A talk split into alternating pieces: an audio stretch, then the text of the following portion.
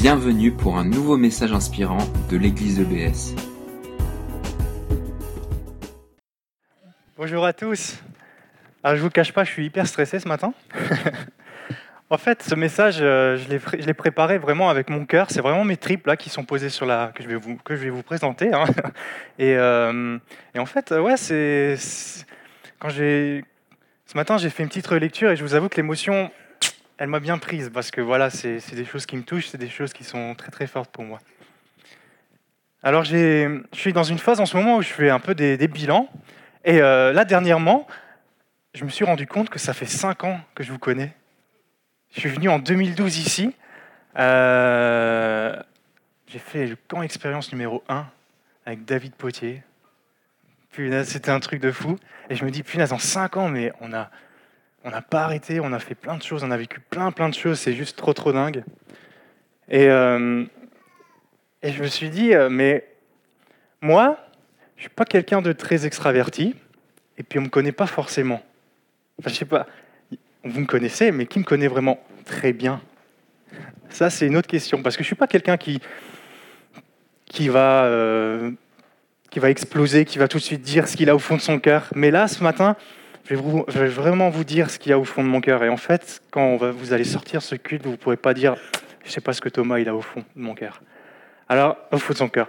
Alors, moi, je suis quelqu'un, j'aime traiter des choses de la vie et j'aime parler des choses courantes de la vie. Je ne suis pas quelqu'un qui vient pour enseigner. Moi, je suis quelqu'un qui aime motiver. Alors, ce matin, je vais vous motiver. Alors, pour ceux qui ne me connaissent pas, je m'appelle Thomas, j'ai vingt-neuf ans. Et euh, je suis peintre en bâtiment. Alors, je ne suis pas strasbourgeois. J'habite dans un, j'habite, j'habitais, j'habitais parce que maintenant je suis strasbourgeois. Mais avant, j'habitais dans des, dans, au nord de Strasbourg, dans des petits, dans un petit village qui s'appelle Waltenheim, Walteneux, pour les vrais. Et en fait, on vivait dans une maison qui dominait la place du village. Et euh, on était, on était au deuxième étage. Et puis j'avais une vue plongeante sur la, sur la place du village. Et puis il y avait un banc où tous les jeunes allaient se réunir. C'était un peu, euh, si, on a, si, on, si on adhérait à ce groupe, on pouvait aller au banc. Sinon, impossible, tu ne pouvais pas aller au banc. Et il se passait plein plein de choses là-bas. Et c'était un peu les, c'était les exemples, pour nous les jeunes, c'était les exemples de, de tout le, pour, pour, c'était des exemples pour nous. Et il y avait euh, ce, que, ce que j'appelle une, une époque assez affreuse, où la mode, était, la mode était de se teindre les cheveux. Et les grands, ceux qu'on appelait les grands, c'était tous teints les cheveux. Et je me souviens avoir été à la fenêtre, et quand j'ai vu ça, je suis allé au miroir et je me suis dit, et pourquoi pas? Hop, pétard. En grand, ça fait peur. Alors voilà. Alors je dois avouer que je, j'ai quand même de l'admiration pour mes parents qui m'ont laissé faire ça. Ça fait, j'ai quand même, j'ai quand même gardé ça pendant plus d'un an. Et moi, je me suis teint les cheveux parce qu'il y avait justement ces jeunes qui se teignaient les cheveux. Et je me suis dit que ça, ça, peut-être que ça m'irait bien. Et en fait, euh, bon là, quand je regarde ça, non, pas du tout. Alors ce matin, moi, j'ai envie de vous parler de quelque chose d'assez spécial. Alors on va parler de la comparaison. Parce qu'au final, moi, je me suis comparé à eux. Je me suis comparé à ces jeunes. Et je me suis dit, on a tous tendance à se comparer les uns les autres. À se mettre... Alors, j'ai pas de fenêtre, je voulais ramener une fenêtre du chan- de, d'un de mes chantiers, j'ai pas trouvé de fenêtre, mais j'ai un miroir. Alors je veux dire, la fenêtre c'est là-bas. Donc on a tous tendance à aller vers la fenêtre, à regarder par la fenêtre, et à retourner au miroir, et à se regarder dans le miroir. Pour... Et au final, on se construit en ident- une identité en fonction de ce qu'on a vu par la fenêtre, et on passe notre temps à passer de la fenêtre au miroir. Et moi ce matin, j'ai envie de vous lancer un challenge. Trouve qui tu es vraiment, sans regarder autour de toi. Pourquoi? Parce qu'en fait, il n'y a pas de victoire dans la comparaison. Et dans Ecclésiaste quatre, verset six, il est dit « Il vaut mieux une main pleine de repos que deux mains pleines de travail à courir après le vent. » En fait, certains ont tellement envie de plus, et je ne parle pas seulement de matériel, qu'ils regardent par la fenêtre pour s'assurer qu'ils ont plus. Et dans Ecclésiaste, il est dit qu'il vaut mieux une main pleine de repos, ça veut dire pleine de paix, plutôt que de te battre pour t'assurer un succès, d'avoir un don ou une place que tu n'as pas. Il n'y a pas de paix là-dedans. Et on vit dans un monde qui compare constamment la culture de l'image. Alors, je ne sais pas, est-ce que vous avez Facebook ? qui, qui a Facebook ? euh, Moi, moi j'aime beaucoup Facebook. Et en fait, Facebook, pour illustrer la comparaison, c'est trop, trop bien. Et j'ai un ami qui, qui aime beaucoup la nature. Il est photographe. Donc, quand lui prend des photos, c'est toujours beau. Et euh, il ne poste pas beaucoup de photos. Mais quand il en poste, c'est, c'est toujours quelque chose de bien. Et il m'a fait une réflexion une fois. Il m'a dit, c'est fou, quand tu regardes mon mur Facebook, tu as l'impression que j'ai une vie de fou, alors que non, j'ai une vie normale. Alors, je ne sais pas si ça vous est déjà arrivé, mais quand tu vois tes amis poster leurs photos, tout en smile, toi, tu es là, seul devant, tout, devant ton P C, et tu dis, punaise, mais j'ai une vie pourrie.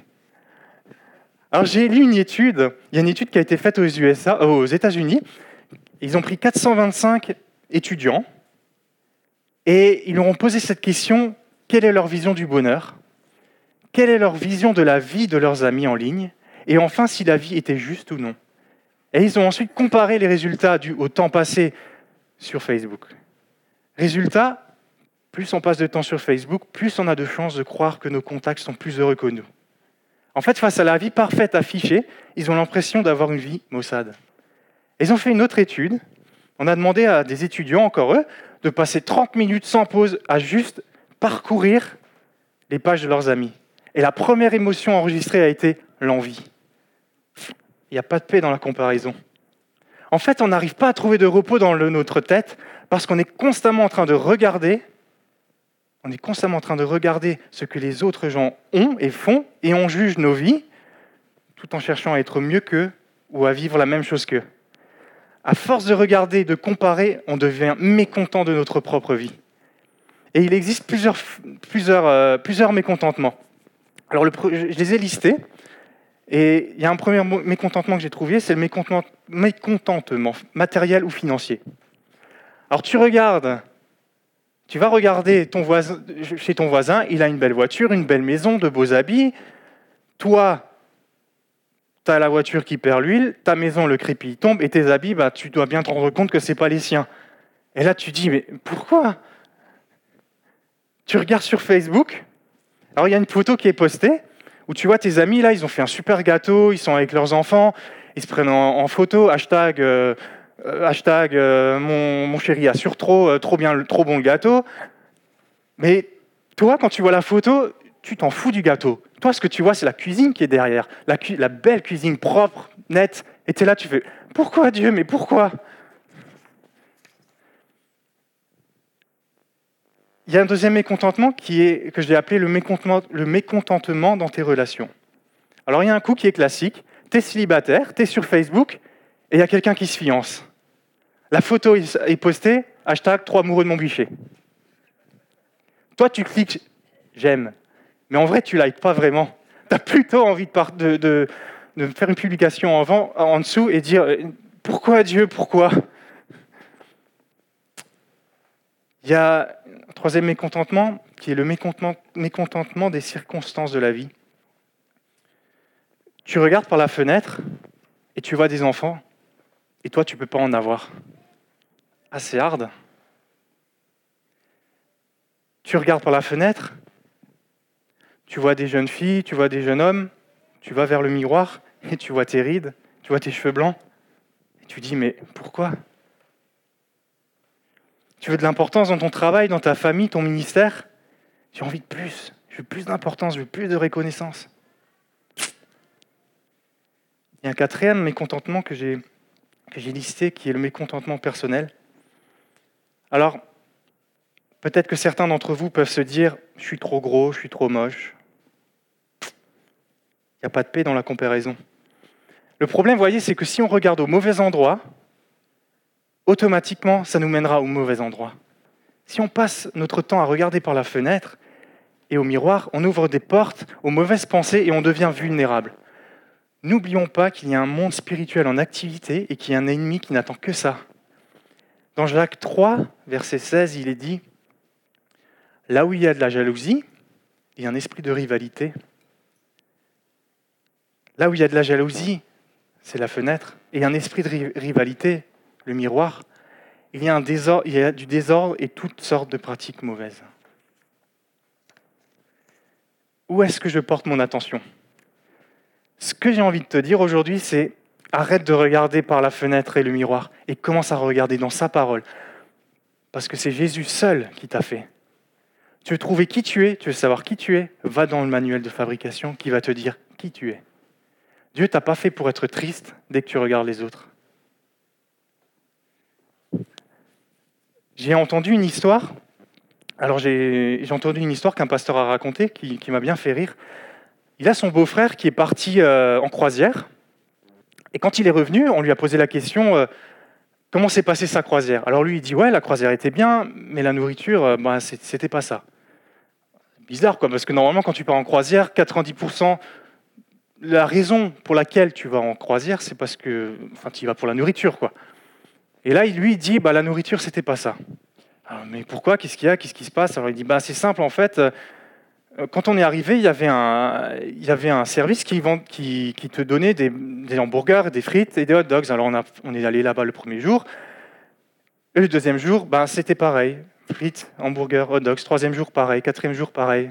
Et toute la, en fait, il a passé sa... sa Toute, son, toute sa croisière, il l'a passé à manger des hamburgers, des frites et des hot dogs. Alors, il était un peu énervé et il apprend qu'il euh, y a une soirée qui va être faite euh, avec les, l'équipage, où euh, on peut manger avec l'équipage. Donc, du coup, lui, il, est, il a trop envie d'aller là-bas pour aller auprès, auprès du capitaine et dire euh, voilà ce qui, ce qui s'est passé.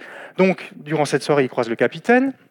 Le capitaine lui demande comment ça va, comment se passe la croisière. Lui, il dit « Oui, la croisière se passe bien, mais voilà, je suis déçu pour la nourriture. » Alors, le capitaine ne comprend pas, il dit « Ah bon, mais pourquoi ? Qu'est-ce qui se passe ?» Alors, lui, il explique, il a dit ben, « euh, Tous les jours, on a eu des droits à des hot dogs et des, et des, et des hamburgers. »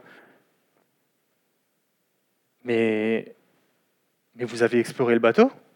Il dit « Non, on allait, au, on allait au pont, on allait manger au pont, euh, parce que là-bas, il fait beau. » Alors, le capitaine, il, il est interpellé, il fait « Mais, mais, vous, alliez, mais vous alliez où ?» Alors, il répète, il dit « Mais j'allais au pont, il faisait beau au pont. » Il dit « Mais, mais est-ce que vous vous rendez compte que si vous, étiez, si vous aviez exploré le bateau, on a neuf restaurants, neuf restaurants où vous pouvez venir quand vous voulez. Il y a une table qui vous attend avec votre nom. Vous pouvez manger tout ce que vous voulez, ce que vous n'aimez pas, vous le jetez. Et vous, vous, vous mangez, vous mangez des hot dogs et des... et des hamburgers toute la semaine, parce que là-bas, il fait beau.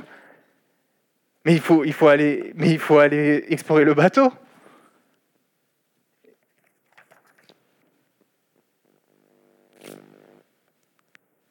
Combien d'entre nous mangent des burgers et des hot dogs tous les jours, alors que Dieu a une table prête pour nous ?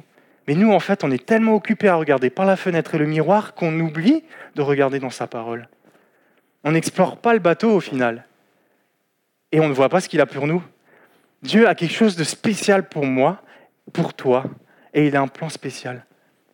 Mais le plus dur, je trouve, quand on est dans le dur de la vie, c'est de ne pas avoir de réponse de Dieu à cette question. Mais pourquoi ? Et dans la Bible, il y, y, y, y a Paul qui, pour moi, est l'exemple parfait du gars qui pourrait demander tout le temps à Dieu « Pourquoi ?» Et il a donné un verset qui, à mon sens, est le meilleur au sujet du contentement. C'est la lettre aux Philippiens, le chapitre quatre, verset douze. Pour bien comprendre, il faut connaître la situation de Paul. Il est en prison et il écrit cette lettre en prison. Il a un garde qui le surveille H vingt-quatre. Il n'est pas à la plage en train de siroter un mojito en se prenant en selfie. Hashtag ici c'est le paradis. Non, il est en prison et attend son jugement. Peut-être qu'il va perdre la vie, il n'en sait rien, mais voilà ce qu'il dit. Je sais vivre dans l'humiliation et je sais vivre dans l'abondance. En tout et partout, j'ai appris à être rassasié et à avoir faim, à être dans l'abondance et à être dans la disette. On s'arrête là. Avant de vous donner le secret, parce qu'il a un secret, avant de vous donner le sec, son secret du, du contentement, il faut que je vous explique ce que c'est que le contentement. Alors la définition dans le dictionnaire est la suivante. C'est le sentiment de quelqu'un qui ne désire rien de plus. Une satisfaction vive et durable. Il ressent du plaisir, de la joie et de la paix. Ok. Et là, tu te dis, et moi, comment je dois prendre ça ? Souviens-toi de cette histoire du bateau que tu dois découvrir. Prends ta Bible, plonge dedans. Et il y a ce verset dans Matthieu qui dit « Cherchez d'abord le royaume de Dieu, et toutes choses vous seront données par-dessus. » C'est ce qu'a fait l'apôtre Paul. Pourquoi il s'est contenté de vivre dans la joie malgré la maladie, malgré l'emprisonnement, malgré peut-être les regards méprisants? Parce que justement, il cherchait avant tout le royaume de Dieu et il avait son regard fixé sur Jésus. C'est ce qui lui a permis de se contenter de ce qu'il avait ou pas, malgré les circonstances difficiles qu'il pouvait vivre. On n'est pas heureux parce que le monde autour de nous nous dit qu'on n'a pas assez.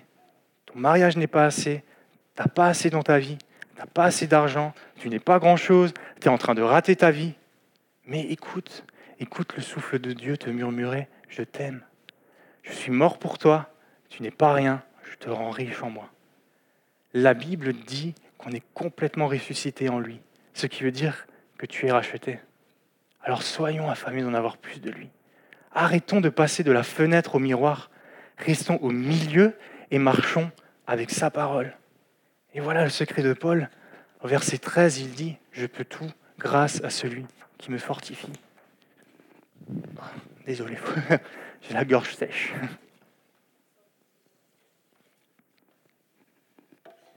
Oh, pas encore, j'ai pas fini.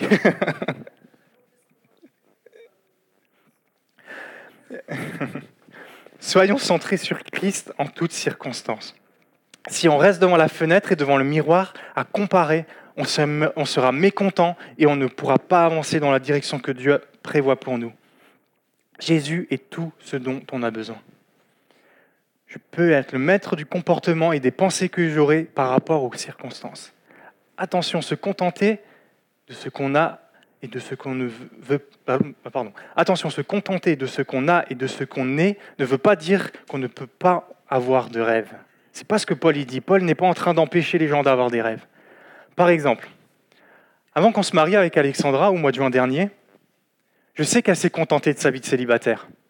Pas contentée dans le sens « j'accepte ma situation, j'ai pas le choix », mais contentée dans le sens qu'elle a pleinement accepté et profité de son célibat. Elle n'a pas subi, et pourtant, pour autant, ça ne l'a pas empêchée de rêver de se marier. Lorsque nous avons préparé le mariage, nous avions très à cœur d'encourager les personnes qui ne pouvaient pas être dans une, qui pouvaient être dans une situation similaire. C'est pourquoi, sur notre faire-part, nous avions choisi de mettre le verset quatre du psaume trente-sept « Fais de l'Éternel tes délices, et il te donnera ce que ton cœur désire. » C'est ta force, c'est une force de savoir qu'avec Christ, je peux marcher au travers des circonstances. Avec Christ, tout est possible, et c'est une bonne nouvelle pour nous. Son amour n'est pas aléatoire, une fois lui, une fois elle. Il est en chacun d'entre nous. Le vide que tu ressens à l'intérieur, rien ne pourra le combler à part Jésus. Et Paul dit que je vive dans l'abondance ou dans le dénuement. Je suis en prison, j'ai avec des gardes, peu importe, Christ me suffit, il me donne de la force. C'est ça le secret du contentement. Ton identité est ancrée dans la Bible et pas dans le miroir et la fenêtre. Mon objectif ce matin, c'est que tu puisses commencer à construire une vraie et honnête relation avec Jésus-Christ. C'est ce message que le monde doit entendre. Et c'est ce qui changera notre ville ou quelqu'un dans notre famille. Et si tu n'as jamais entendu ce message, il est pour toi. Galate quatre, versets quatre et cinq, il est dit « Mais lorsque le moment est fixé par Dieu est arrivé, il a envoyé son Fils, né d'une femme et placé par sa naissance sous le régime de la loi, pour libérer ceux qui étaient soumis à ce régime. Il nous a ainsi permis d'être adoptés par Dieu comme ses fils. » Il faut comprendre le contexte là, parce que adopter, c'est utilisé dans une époque où les Romains étaient en, en occupés, occupés finalement. Enfin, les Romains étaient en train d'occuper. Euh, il y avait le régime romain. Et euh, si vous voulez, il y avait une loi chez les Romains qu'on appelait adoptio. Et pour les Romains, en fait, avoir trop d'enfants coûtait cher, surtout chez les nobles. Le chef de la famille, il avait toute autorité, il avait le droit de vie ou de mort sur les bébés. S'il le voulait, il pouvait même les abandonner dans la rue sans aucune poursuite. C'était ça le contexte. Et l'adoptio, ça consistait à une cérémonie par laquelle une personne qui était sous la puissance de son parent, sous l'autorité de son parent, petit enfant, enfant, garçon ou fille, peu importe l'âge, pouvait être transférée sous l'autorité de la personne qui l'adoptait. La personne adoptée était émancipée, c'est-à-dire libérée par son père naturel et remis à son père adoptif. Et après cette cérémonie, le père adoptif avait tous les droits, comme s'il s'agissait, s'agissait de son propre enfant. Alors, pour paraphraser l'apôtre Paul, il dit que peu importe qui vous êtes et ce que vous avez fait, Christ veut vous accueillir. Christ dit, à cause de mon sacrifice, je t'ai fait venir à moi et je t'ai adopté, adoptio, adopté dans ma famille. Et Jésus, il dit qu'on peut appeler Dieu Abba. Abba, vous savez ce que ça veut dire, Abba ? Ça veut dire papa, tu peux appeler Dieu papa. Et c'est Jésus qui introduit pour la première fois cette idée d'appeler Dieu papa. Dieu te cherche et il a un plan pour toi. Rappelle-toi qui tu es, pas celui à qui tu veux ressembler. Fixe tes yeux sur celui qui t'aime et qui t'a racheté. C'est si important de comprendre ça. Pourquoi ? Parce qu'il y en a tellement d'entre nous qui se construisent une fausse image ou à qui on a construit une fausse image. Dans la Bible, il y a une personne qui a compris ça, c'est Jacob. C'est un descendant d'Abraham. Si le Ben peut monter. Le nom de Jacob, ça a une signification dans la Bible. Tous les noms ont des significations. Le nom de Jacob veut dire le talonneur. On l'appelle le talonneur et l'usurpateur. Pourquoi le talonneur ? Parce que c'était le deuxième jumeau qui est né pendant l'accouchement. Il s'est accroché au talon de son frère.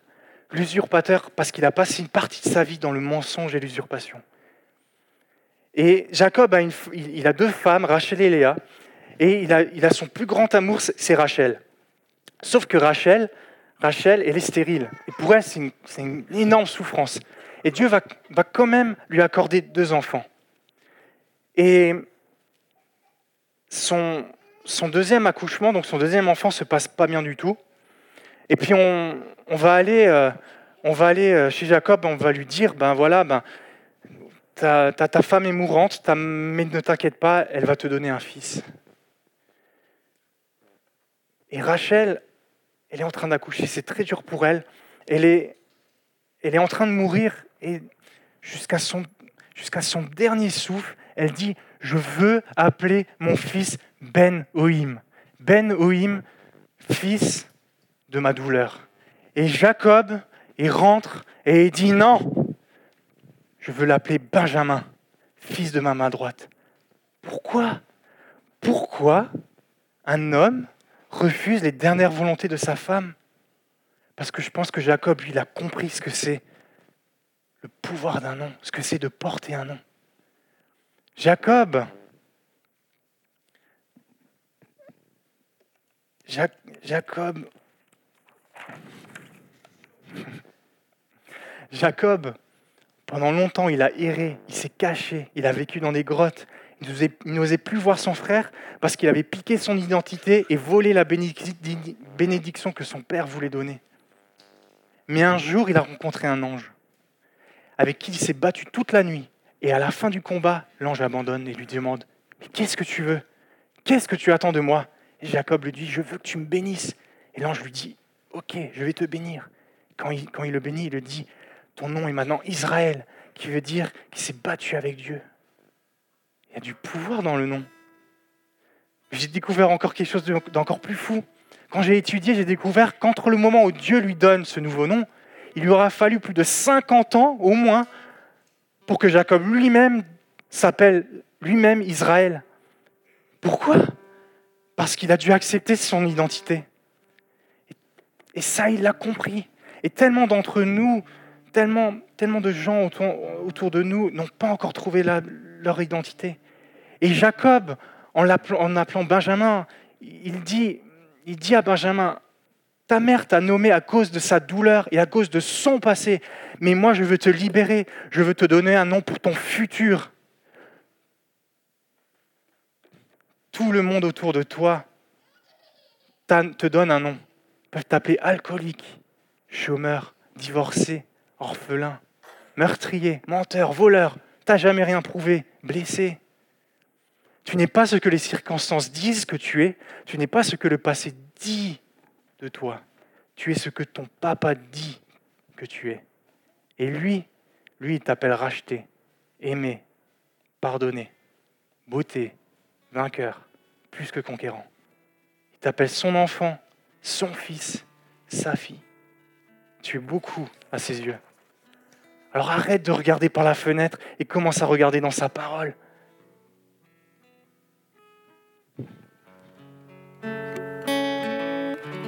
commence à regarder dans sa parole. Moi, je vous propose de vous lever et de vraiment, bah, quelque part aussi, bah, ovationner Dieu parce que, parce qu'il nous aime, parce qu'il nous a rachetés. Et c'est ça, c'est ça le plus important. C'est pas, c'est pas ce que, c'est pas ce que les circonstances ont fait.